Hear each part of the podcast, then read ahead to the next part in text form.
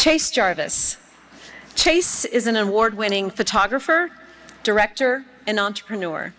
He has shot campaigns for Nike, Apple, Samsung, Google, and Red Bull, and his photographs have appeared in nearly every major network and media outlet, including the New York Times, Pulitzer Prize winning story, Snowfall.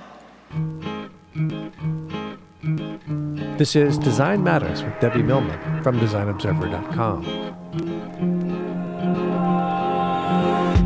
On this episode, Debbie talks with Chase Jarvis about his career as a photographer and as an entrepreneur. It doesn't matter if you're creating small things every day that are seen by few, or if you're creating a business that is seen or experienced by hundreds of millions or billions of people. It's all creativity. The interview was recorded in front of a live audience at the How Conference in May of 2018. Here's Debbie with a word from one of our sponsors, followed by the interview.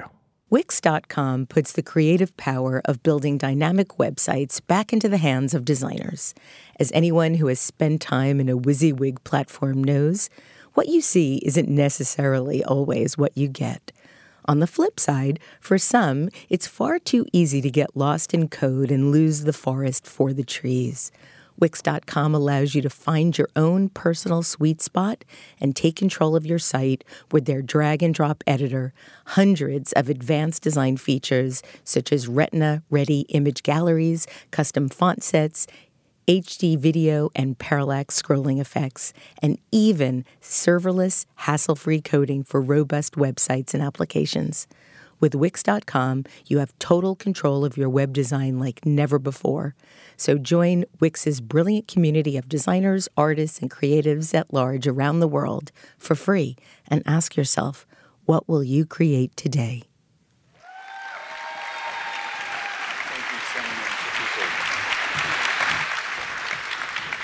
Finally, at long last, I get you into the hot seat. She was telling me all this stuff. She, she wouldn't let me see any of the notes. She mentioned my mom. She mentioned a few other things. So apparently we're in for it. well, you know, I have my research techniques. Let's talk about. Why are you not? Because I don't have any interest in looking at anybody but you. no, so for anybody that, so we're doing a live show. This will be on Design Matters. Um, I have a very small studio, and the studio is is really my guests and I are even closer than this. Okay. And I think part of the reason I'm able to get so deep and intimate with my guests is because we're literally sitting knee to knee, eye to eye. And so I have to look at you because okay. otherwise I. Or should we just not pretend they're not no, there? No, no, no. We don't want to exclude anybody. There's, there's not 2,000 well, people last right week, here. last week I interviewed Mr. Bingo in London, okay. and I was it was the same thing, and he was completely freaked out and felt like he was ignoring the audience. And so we don't want you to feel ignored. Um, just feel like you're part of the conversation. How's that? Beautiful. Okay, good. So I want to start to talk about your entrepreneurship. It seems like this is something that you were born with, and I understand that as a kid, you used to go to your local golf course, fish golf balls out of the lakes, and then sell them back to the golfers in between holes, in addition to selling lemonade. Yeah. So, how did what? How? And why? Sometimes it was the same ball that they would hit in the water. I, I would go get it and sell it back to them for five bucks on the next hole. And so I understand that the, the people that un, that owned the, the golf course um, felt that they were um, that you were cutting into their business, but because you were doing such a good job at this, they hired you to run the pro shop one day a week. How do you know this about me? this is freaky. Yes, all those things are true, and I don't. Uh, neither of my parents are entrepreneurs, so I don't know where. Uh, I don't know the gene in me that was was turned on by the idea of uh, of connecting with others and building something.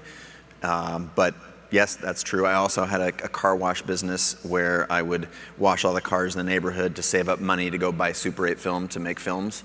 Yes, I know. Um,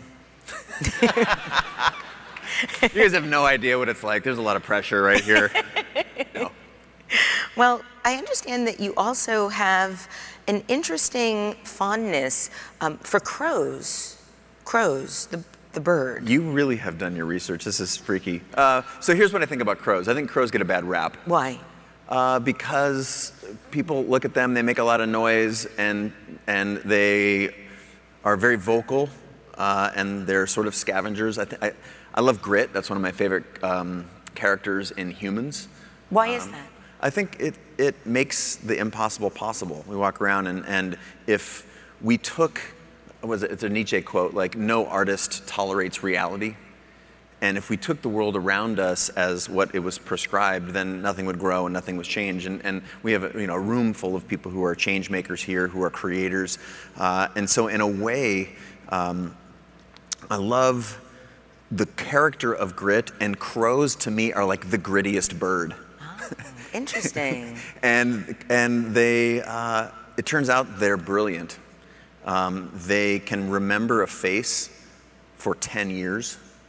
So if they say if they see you and you how, throw, how was that discovered? Like, would you like me to tell you this? I would, Okay, cool. actually. Don't we all So researchers?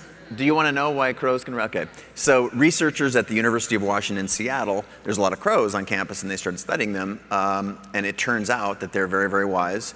Uh, a friend of mine named Josh did a TED talk about teaching a crow to use a vending machine to put a coin in a thing to get a thing back.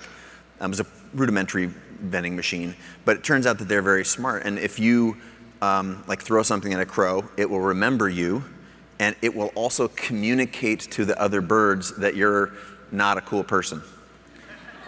what if you are a cool person? Then they know it, and they, they literally don't mess with me. I see crows, and they will mess with people that I'm with, and they're like, peace, bro, when they see me. respect, respect the crow.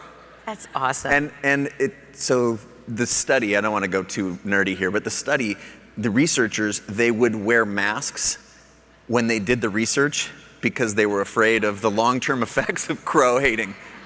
And this is this is true. It's a you So can you look it learn so much There in you- Design Matters episode. right? Yeah, you it's, learn it's true. so much. You, you learn very strange things. But uh, the crow is the grittiest bird. It's very smart. It's underappreciated. It's very handsome. It's beautiful. What is so intriguing to you about grit? I think it's the it's our ability to push through things. It's our ability to overcome uh, without. You know, my I, I get. I think I got a healthy dose of grit from my grandmother in particular.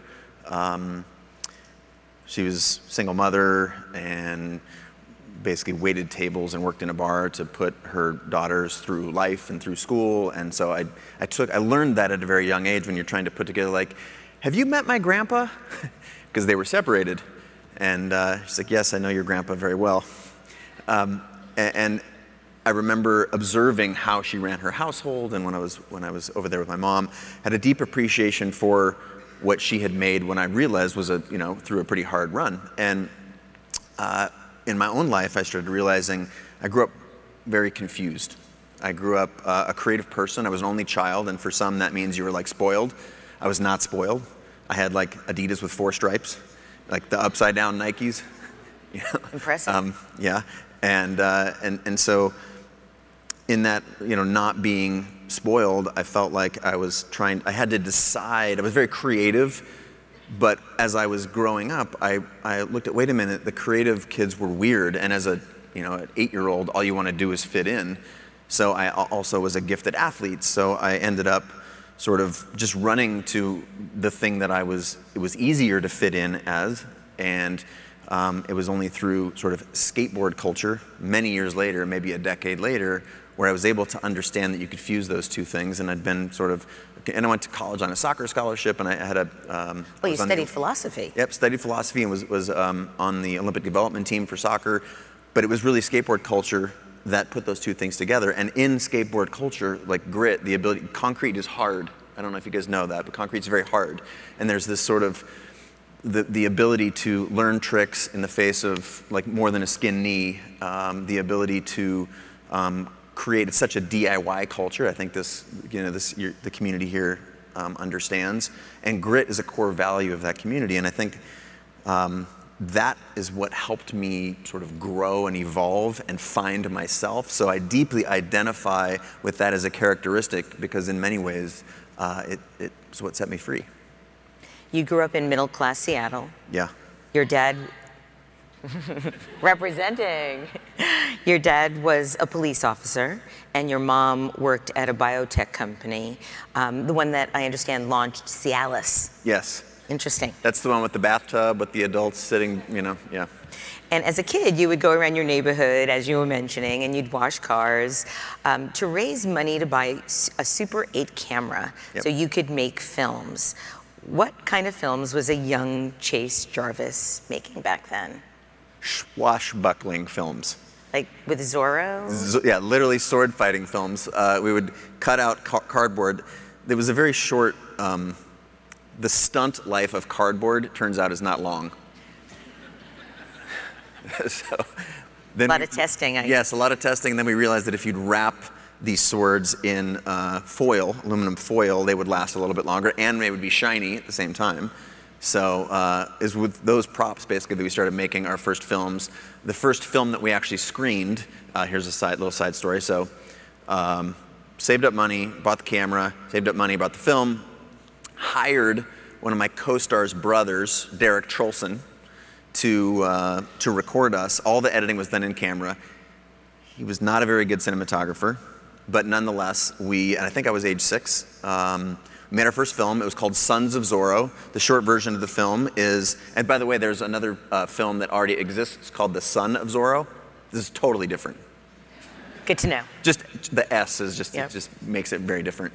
Um, and we, uh, there was a, a, bad, a bad guy, and the bad guy turns out he stabbed me. Oh, so you were the walking guy. down the street. I got ambushed. Bad guy stabbed me. Did I he went. stab you with a pencil? Uh, I was. I, I managed to crawl back to my homies. My homies found this out. They went and avenged my stabbing. Um, and there was a princess involved that we went. and It was very um, cliche, but I was eight or seven, so going with the stereotypes of the time. And uh, we screened the film, so we made it all in camera. We bought candy for 25 cents, sold it for 50 cents, charged admission, sold out show. It's my first film, and I still have it. And I- if I was going to do a keynote instead of sit down with you, I would be showing that film right now. And you're thankful that we're doing this. I'll just say that. I was going to say, I- if you had it with you, I'd abandon this as long as I've been waiting to do this. No. Just to be able to see that. So you were making Sons of money. Zorro, check it out, y'all. you were making money doing this at Yeah. six or Yeah. seven or eight years old. Yeah. That's pretty amazing. Very entrepreneurial. Well, I think that you know there's a, a this this what has often been seen as a conflict, like art and commerce, um, entrepreneur or artist, and you know we'll probably talk a little bit about Creative Live, but to me, you know, again, it's all sort of making, it's all creating, and whether you're creating um, a piece of art, you know, hung in museums and whatnot, or a business, there's this underpinning of creativity that I feel like we do a disservice to one another, to ourselves, in creating a conflict where there really isn't one. And of course, those are they're often difficult to reconcile, but like individual relationships at any moment in time are difficult to reconcile if you have one point of view and your partner has another or and it's it's I think about those things more in that vein than I do is sort of completely juxtapose one another. You mentioned feeling that being artistic back in junior high school and high Yeah. school made you feel weird. Yeah. Was your effort to um, be athletic a way to overcompensate for some a- of that? Absolutely, 100%, no question.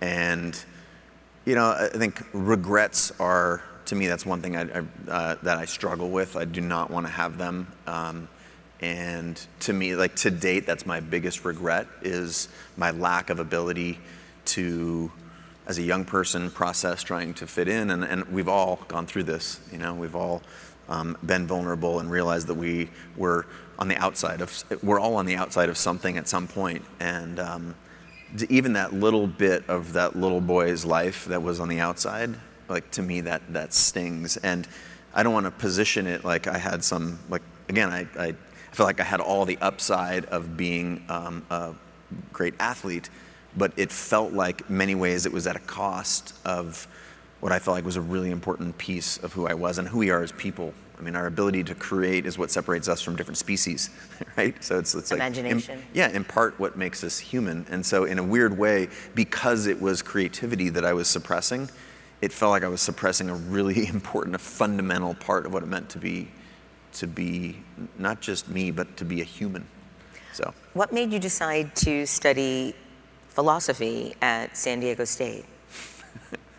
well, did you talk to my mother? maybe, maybe not. Um,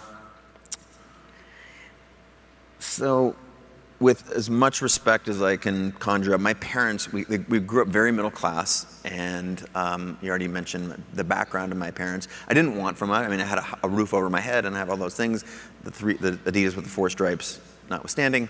Um, and I felt like it was, if I was programmed in a way, and I think this is something that I'm trying to undo culturally through community, is as I was programmed that if you're hardworking, smart, or you care about um, the things you care about, that you should channel that to the things that society, that culture thinks are the right things. And when I was growing up in my time, in my place, with my middle class upbringing, that was, oh, you're smart and hardworking, you're a doctor or a lawyer or an accountant or something that was very, like, it was obvious that that was respected. And neither of my parents finished school, and the fact that I was A, an only child, B, the first person to go to school, C, had a couple of other characteristics, I, I decided to be a doctor, like literally. I remember having a conversation with my uncle. It's like, oh, don't, you know, don't mess around. Like, if you're gonna do anything, like, doctor, lawyer, and everything was like, okay, uh, someone I respect, and they're okay. So I just em- enrolled in that sort of program, and it was only through doing that for a long time and totally hating it. And, and in order to, you know, I did all the pre-med stuff, all the prerequisites, you know, it's whatever, four year, three and a half years into college, and I hated it. I hated so much. I loved college. I loved, because I was playing soccer at the time, and that was a really important part of my life. But this other part was horrible. And I felt like, a, like talking about being on the outside, and everyone loved labs and science and, and biochemistry and all those things that I hated. And so, in a way, um, this was something that wasn't that.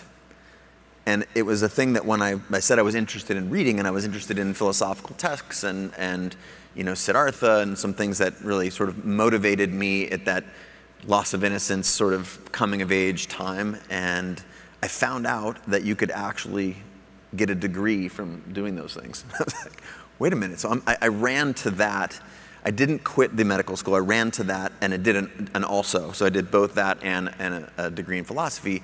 And uh, I always billed it as I was going to do this and be a, a more well rounded doctor, a very philosophical, um, ethical doctor.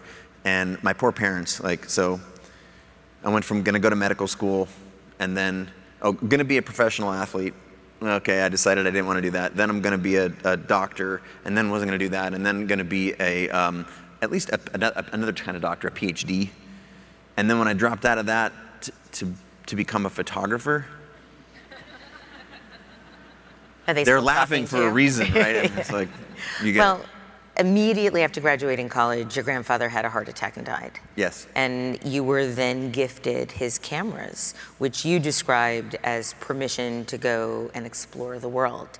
So you put those cameras in a backpack and went and explored the world with yes. your then girlfriend, who's now your wife. What were you seeking? I think I was trying to make up for all those years that I jammed away and didn't sort of uh, didn't acknowledge the the creative side that we all have. Um, if you if you walk up to the front of a, a second grade classroom and you say, "Who wants to come draw me a picture?" Every single one of those hands goes up. Absolutely. And then you try that again at fourth or fifth grade, and half as many go up, and you try that at sixth and seventh and eighth and tenth, and you know where this is going. And then by you know the time you're graduating high school, there's one or two people in any class that would want to come up to the front and draw a picture. And so, eh, for me, that um, I don't know if I was. I think when I when I had the opportunity uh, it was obviously terrible. My grandfather, like a week before, just dropped dead of a heart attack. Nothing, no plan. Like it just one day he was gone. And he was the he was the type of guy that the camera manufacturers loved. He had all the little gadgets and the lenses and all that stuff. And I had to date only really played around with uh, my father's camera, and he only had one lens, and he grew up, or I grew up with him photographing me, but that was his and not really mine. And so this was an opportunity to run toward that creative thing. Um, I mentioned skate culture a couple times. Photography was such a uh, photography, punk music, um, and and spray paint was you know, those were a huge element of skate culture. And I always noticed that when I was skateboarding, there were uh, usually photographers at the pool or at the ramp or whatever, and that I had never really fully embraced that. I touched it, but it was mostly through the ability to express oneself and to spray paint and to. Um, I was in a band for a very, very short time. I was a terrible lead singer. There are no videos. I've burned them all. I know. you, yeah. so I, I, ultimately, I think I was I was trying to redeem lost time. And when I, and I mentioned sort of regret, like I, I can't think of other things in my life that I regret. That is a very big one, and I think that's been a big driver in my in my career to fully embrace that because it was something that was so fundamental to who I was, and so um, fundamental to being human that, and I'd replaced it. So I just went all in. And it was when the silver lining for my grandfather dropping dead was, as you mentioned, me getting his cameras. Um, and it was just two weeks right before I decided that I was going to take all the money that I had in my bank account, which is not very much, got a little gift from my parents and a little gift from my, my grandmother to go walk the earth. You know that line in Pulp Fiction? Like, I'm going to walk the earth. I'm going to be like Caine from Kung Fu. That's what I wanted to do.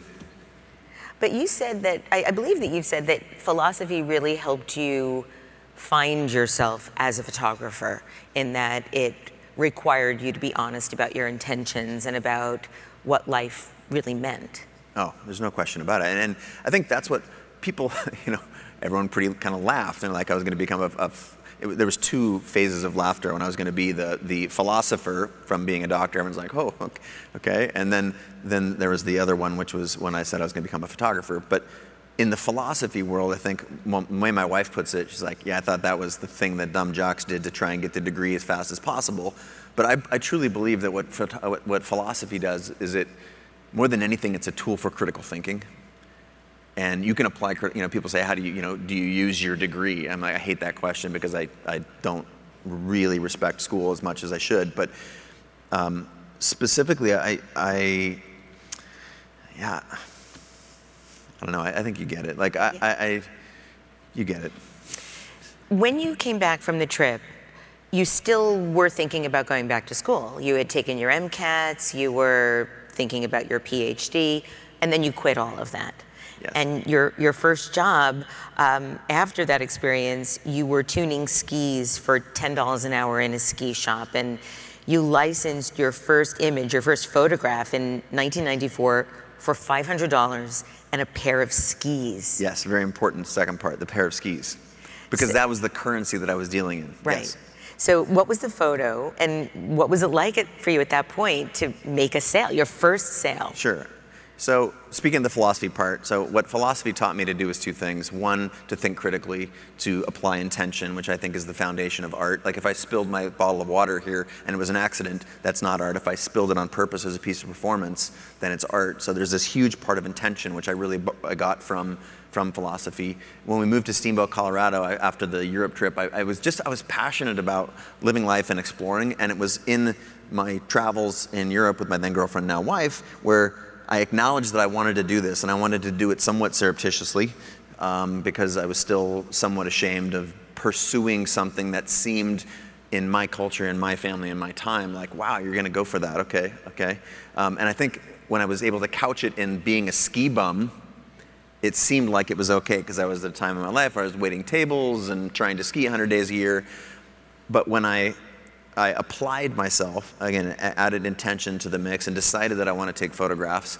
I was in one of the most, you know, the, the, the metaphorically richest places in the world in, in the middle of Colorado with some of the best ski and snowboard athletes in the world. I had a camera. I could actually ski really well as well, so I could go where, go anywhere and do those things. And if you know, like, if you pursue something you're passionate about, you're more likely to be good at it. And so I put those two things together, and I was able to make great photographs in part because of teaching myself composition very painfully through traveling through Europe, back now in Steamboat, Colorado, doing something I love, and it was just the, the culmination of all these different pieces and that intention part that I mentioned that I learned from philosophy. Took this photograph. It happened to be of next year's ski because I worked at a ski shop that was very future forward. It, it tuned the skis for the U.S. ski team, and this is all dumb luck. Like I'm just randomly here, um, and we skied or we, we we tuned the skis for the U.S. ski team, the freestyle team, and that put me in contact with great skiers, and we got next year's equipment all the time to test in our shop.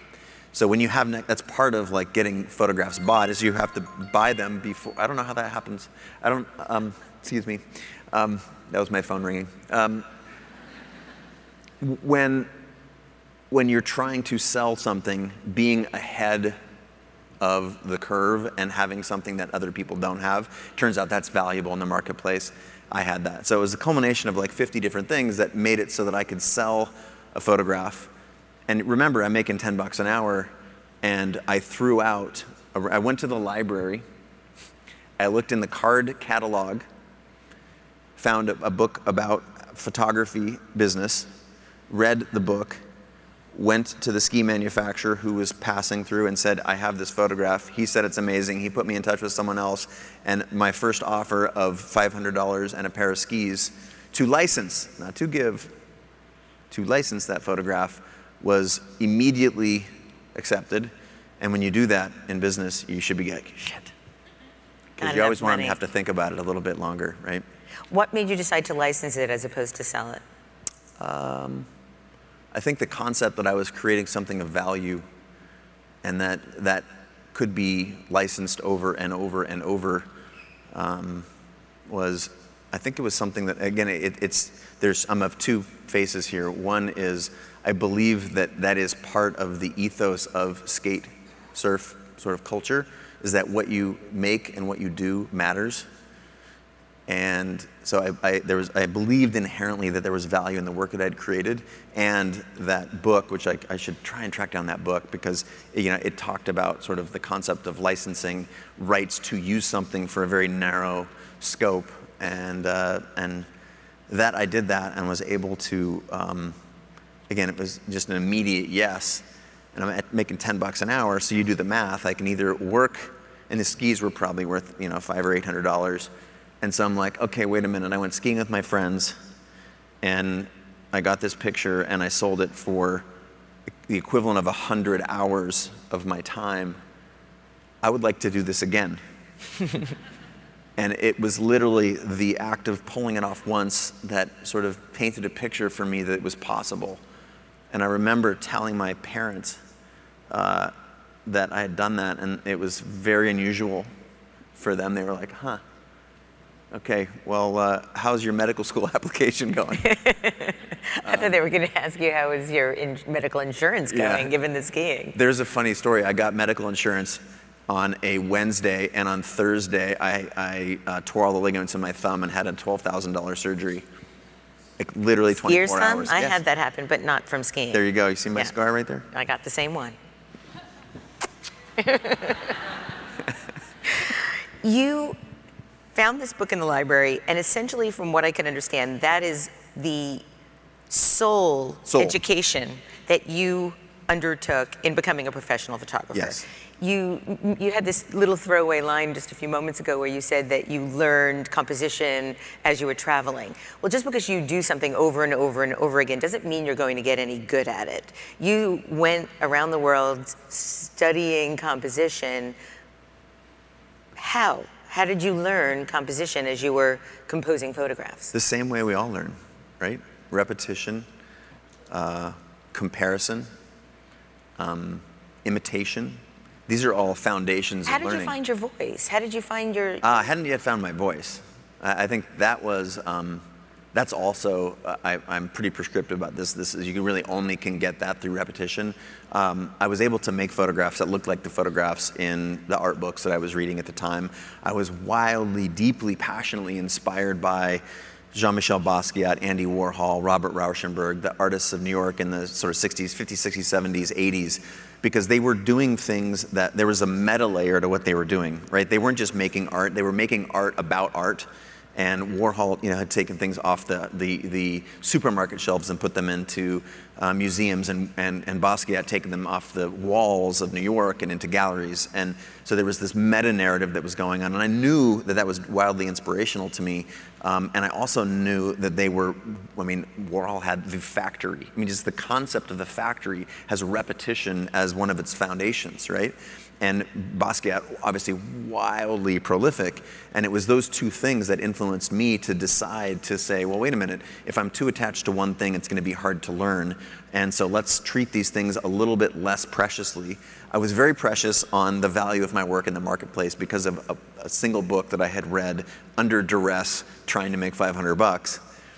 Um, but on the other side, my, like the sort of the, the self-facing side, I was wildly disconnected from good or bad, and I was more into making. And it was that process of making, both when I was on the on the road in Europe. Um, and remember, this is like care to mention how long ago it was a long time ago and so it was you'd, you'd, shoot a roll of film you shoot 24 pictures and i was taking a picture exposure number one f8 250 kind of sunny photograph of eiffel tower and then photograph two. So everything I took, and then I would get them developed when we'd save up enough money. We would eat beans and tuna fish for like a week to be able to take extra money from not eating um, fancy meals to develop film, and that was the way I learned. So it was very painful, very slow. So you end up paying very close attention when it's that hard and that slow. I mean, today we can take you know a thousand pictures in 15 minutes and just be learning in real time. Well, there was this delay, and uh, and so I think that made me pay very close attention, and to be able to pay close attention and not be precious, I think is a really good recipe for learning.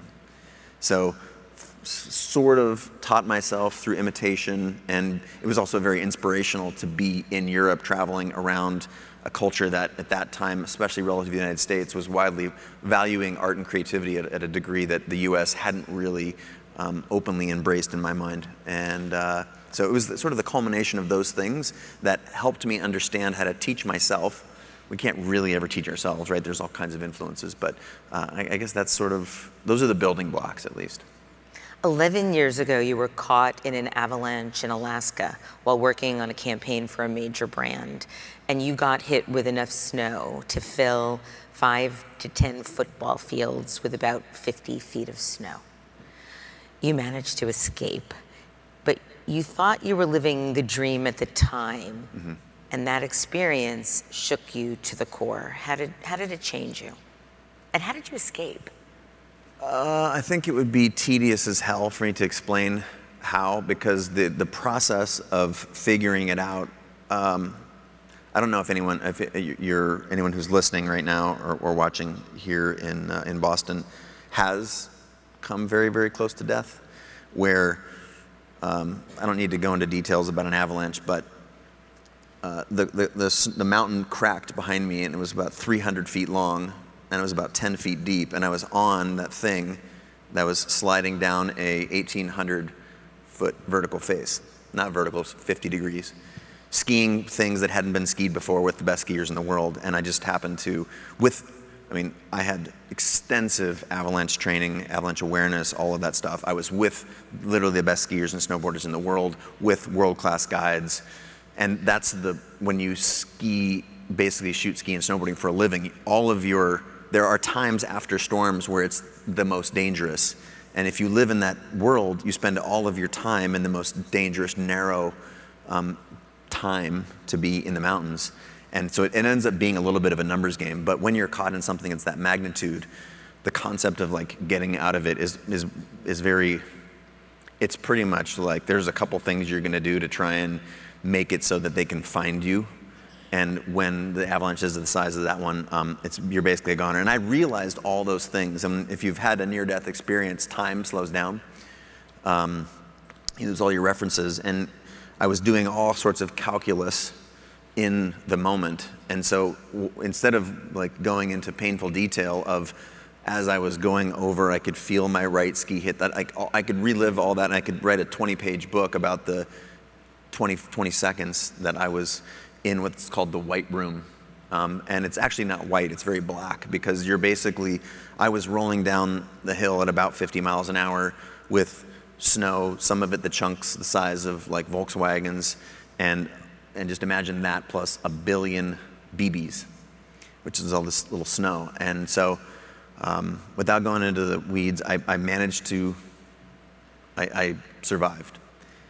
And, um, sorry, it was, it, was, it was legit. It was, it was serious. And uh, when you survive something like that, and you think, well, I'll just say me, I don't want to say one, I don't want to project, but I thought that I was doing my life's work.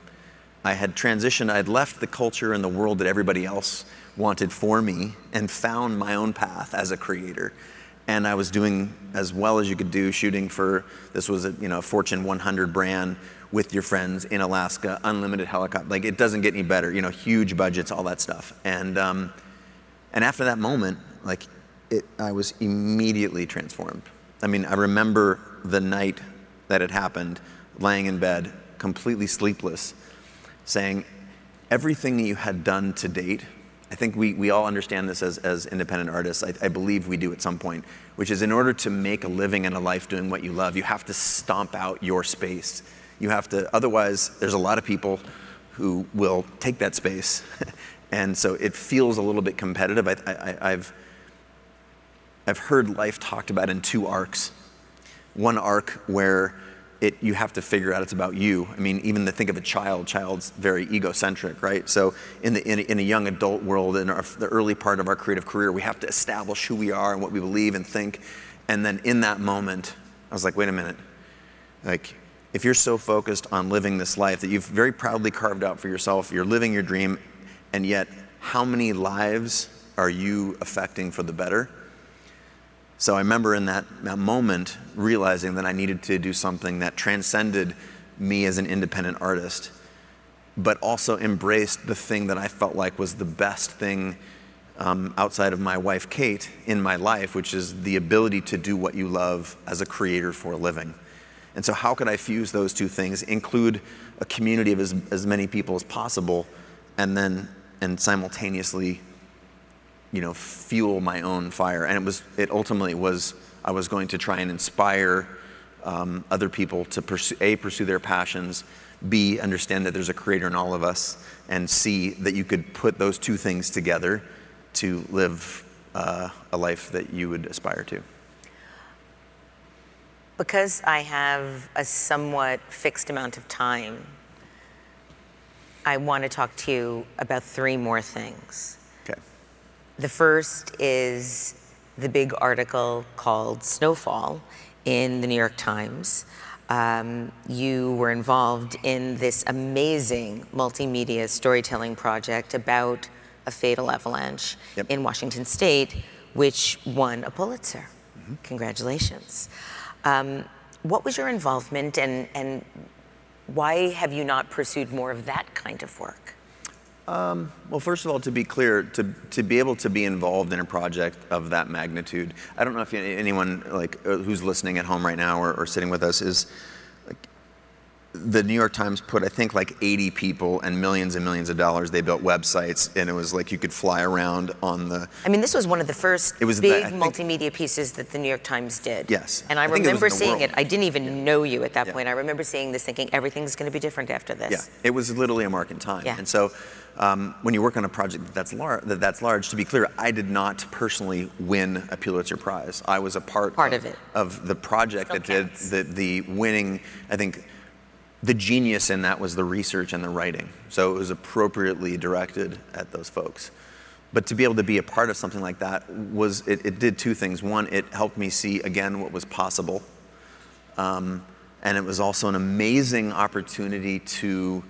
Um, to contribute, bless you, to contribute because the victims in this avalanche um, was one of the victims was one of my very dear friends. And so it was a way of processing. Um, remember, I had almost died in an avalanche not long before that. And so um, still haunts me. Still, I'm still infinitely aware of it. I still do that kind of activity. It was, you know, I was in the backcountry not too long ago engaging that same behavior, but I just take a much narrower uh, view of that and, and don't do it as much. But so to lose one of my dearest friends in that same way, to know what he went through in the moment of his death, and then to be asked to contribute in, in some way, it was just like, it, it was a beautiful first full circle. And it also inspired the hell out of me because I could see what was possible. I could see where all this was going. I could see that creativity plus technology was imp- so powerful. It was this amazing force for good. And I also realized in that moment, I think I had known it before, but the power of an image, the power of an image to be a part of something that has a sort of a tech underpinning and could be seen and experienced at scale.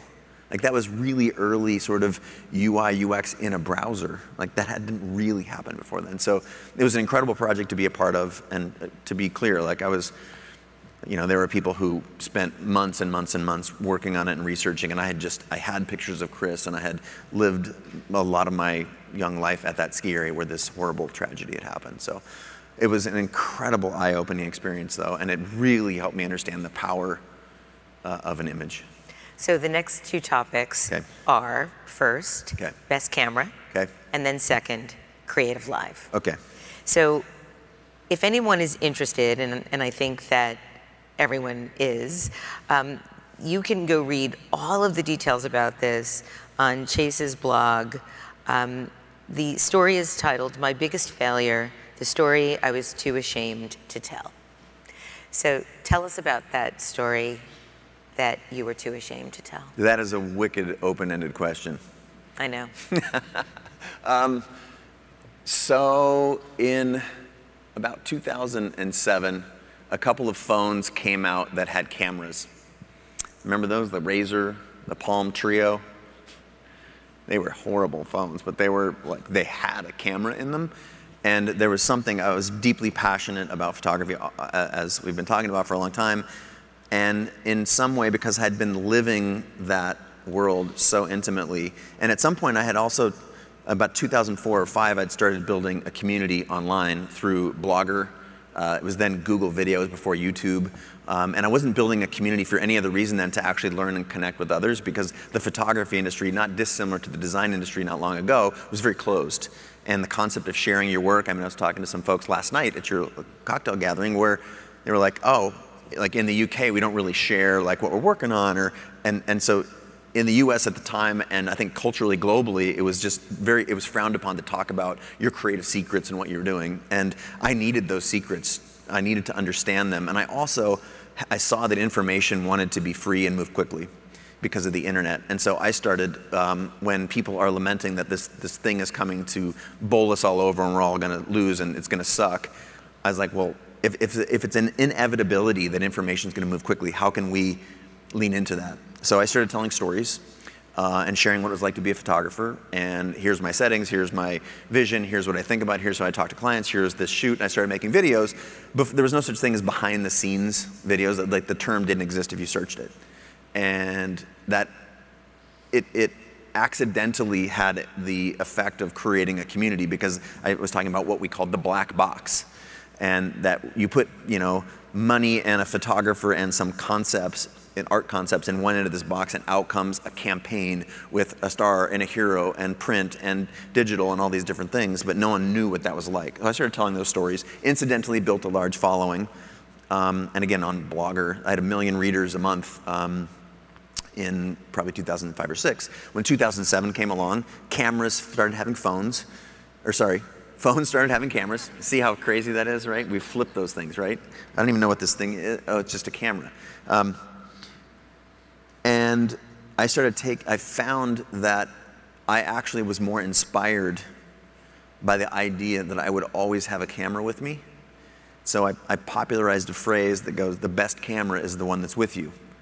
And, and what that understood was that images aren't about dynamic range or megapixels or if you have the newest, latest, greatest things. It's, it's, it's that images are about stories and they're about moments. And if the best camera is the one that's with you, allows you to have a photograph that you otherwise would not, because that's what we all lamented prior to that time was like, oh, if I just had my camera. Well, your big camera is at home in a case when that one thing that you didn't expect to happen happened. Sure, we all had them out for birthdays and weddings and all that kind of stuff, but it was all the off moments, which I actually believe deeply are how we should look at our culture's art.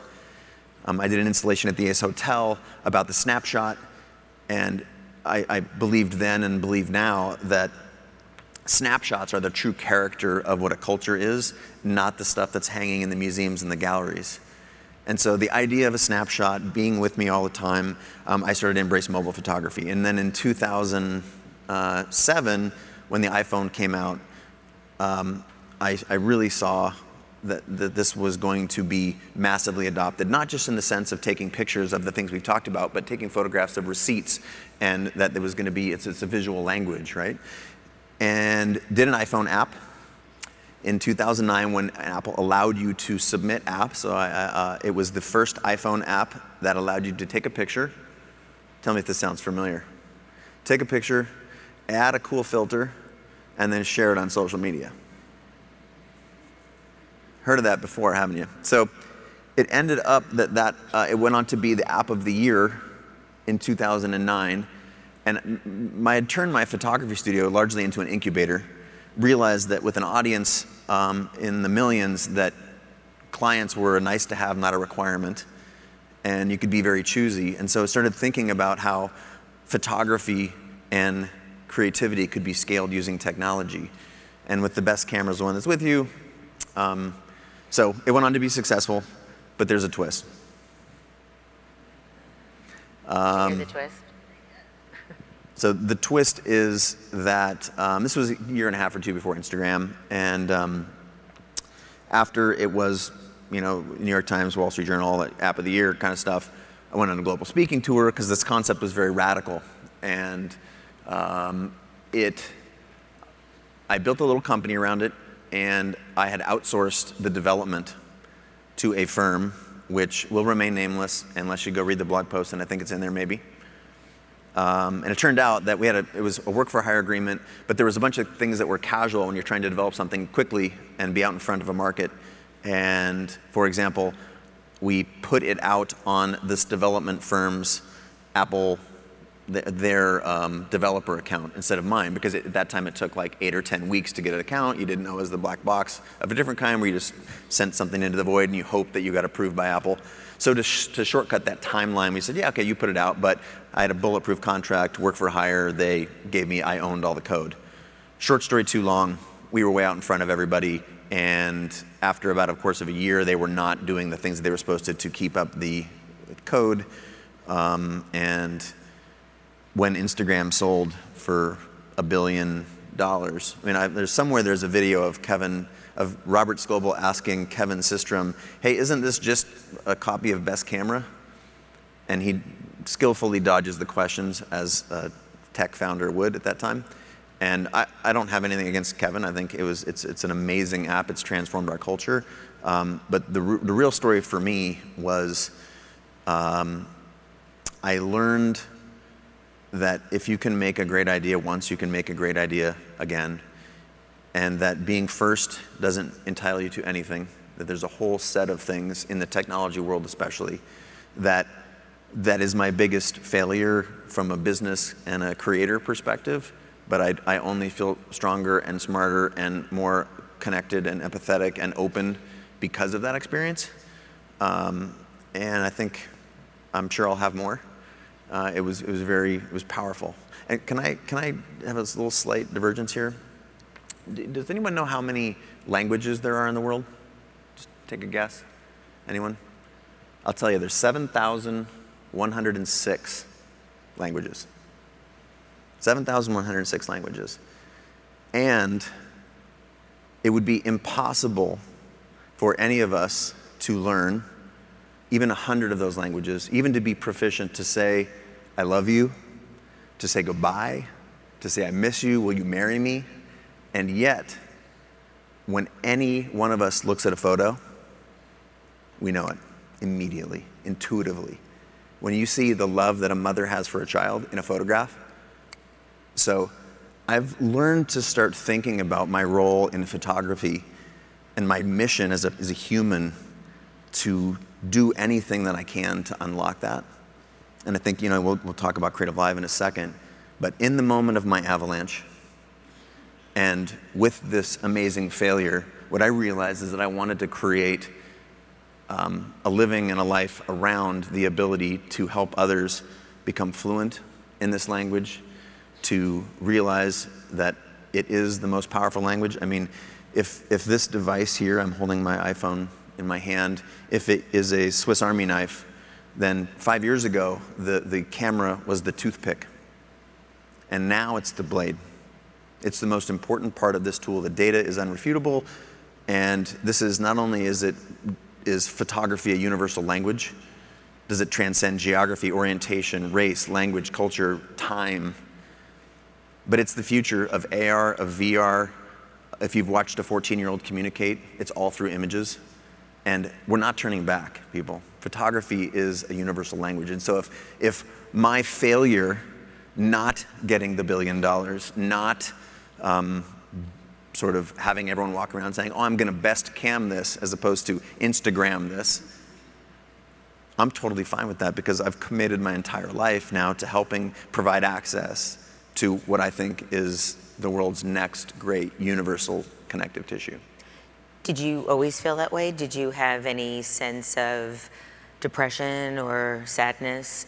Yeah, I had a ton of it. And I think um, Brene Brown is a mutual friend of ours, and um, she's been on your show, she's been on my show. Um, she talks about this thing called gold plated grit, which is as, as humans or as creators or entrepreneurs, our ability to just say, oh, and it was so hard, it was my biggest failure. But then, ta da, you know, then we just go right on to this next big success story, which is what I'm kind of trying to yeah. wade carefully here because I don't want to do that. I want to, like, it was terrible. And I didn't show it. Um, I was disappointed. And when Instagram sold for a billion dollars, I got a lot of phone calls. Um, and I was like, man, you know, that was, that was first, that was cool, that was best, that, but it doesn't really matter. The reality was I experienced this sort of gold plated grit um, and for a number of reasons, I actually, there were legal reasons, um, I did not join Instagram until about a year ago. Um, specifically because I was preserving some legal rights, and I decided to let that go because that was part of my healing process. Right. And what an amazing experience to realize that what your true value is, what your true aspiration or inspiration, in this case, to help people understand that photography is universal language and that there's a creator in all of us um, that this was my true calling. So it was sort of again through that sort of we don't life doesn't happen to us; it happens for us, and this was a, a really important part of that processing.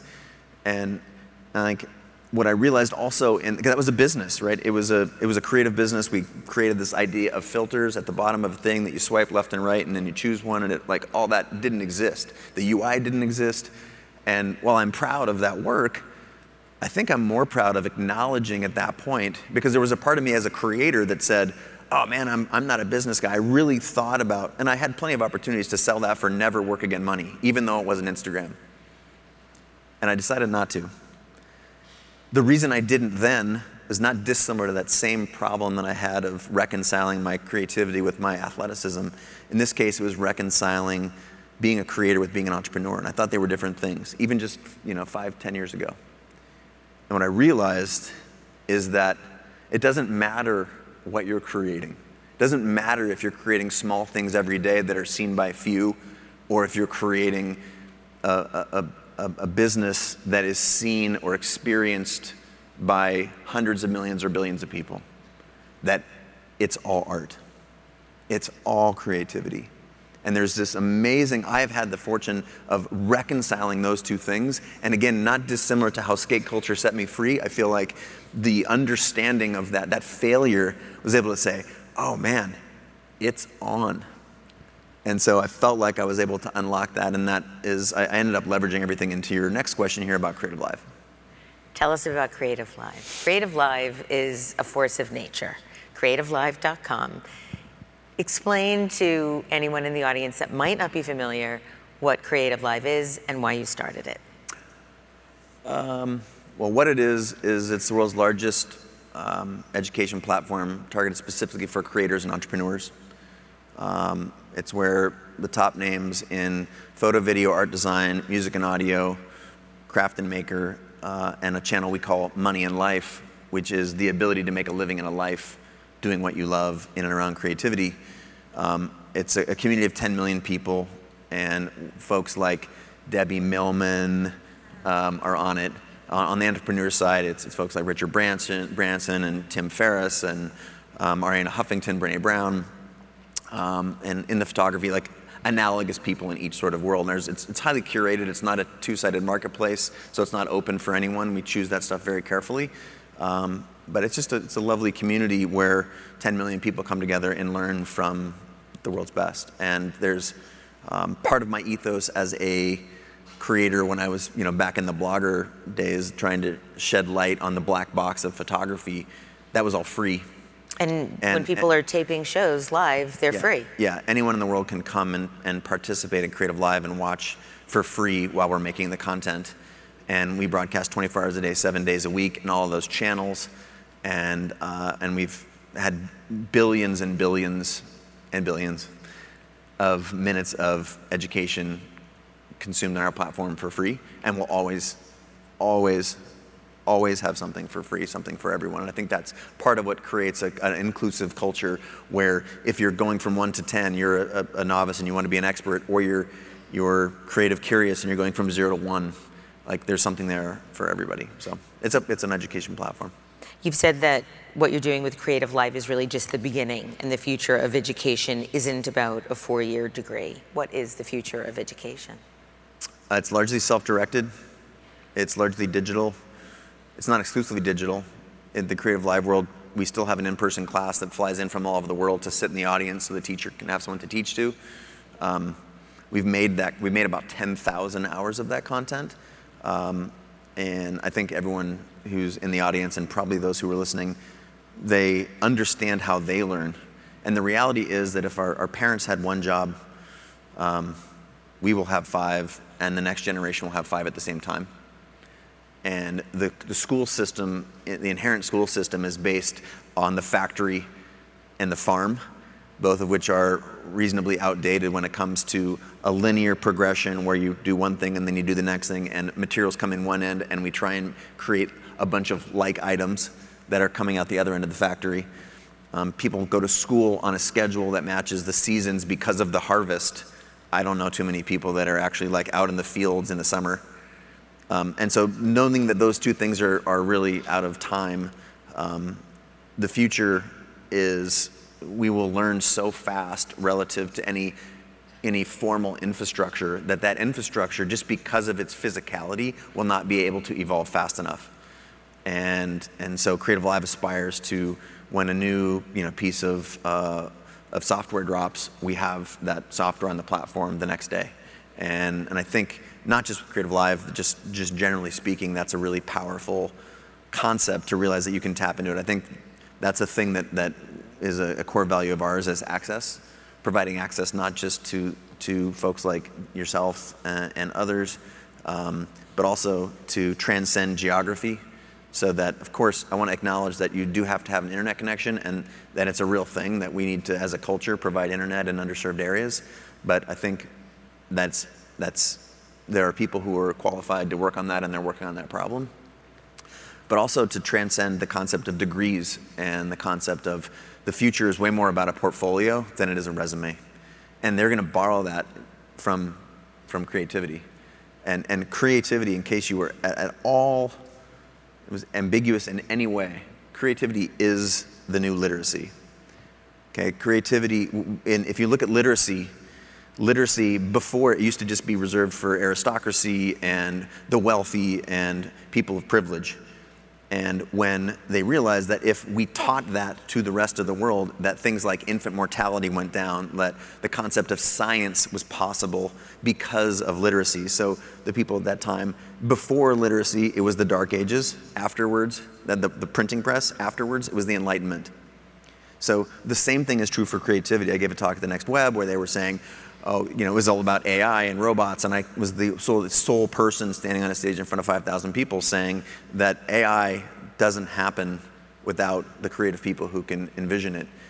Everything that's around you, every chair, everything we're sitting on, our, the floor that our feet are on right now, was designed by somebody with intention, probably no smarter than you or I, and it didn't exist before then. And the first thing that existed was a picture. It was drawn by an artist.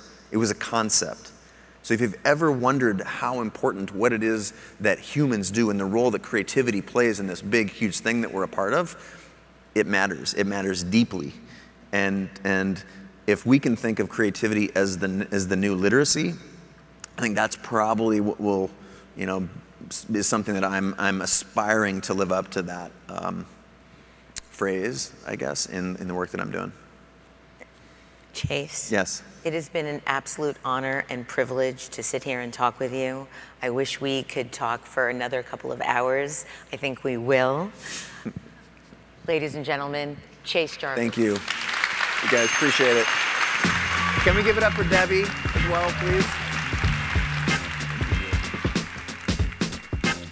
For more information about Design Matters or to subscribe to our newsletter, go to debbiemillman.com. If you love this podcast, please consider contributing to our Drip Kickstarter community. Members get early access to the podcast, transcripts of every interview, invitations to live interviews, Q&A sessions with guests, and a brand new annual magazine. You can learn more about this at d.rip slash Debbie slash Millman. That's d.rip slash Debbie dash Millman. And if you really like this podcast, please write a review in the iTunes Store and link to the podcast on social media. Design Matters is produced by Curtis Fox Productions. The show is published exclusively by DesignObserver.com and recorded at the School of Visual Arts Masters in Branding program in New York City. The editor in chief of Design Matters Media is Zachary Petit, and the art director is Emily Weiland. Generous support for Design Matters Media is provided by Adobe XD and Wix.com.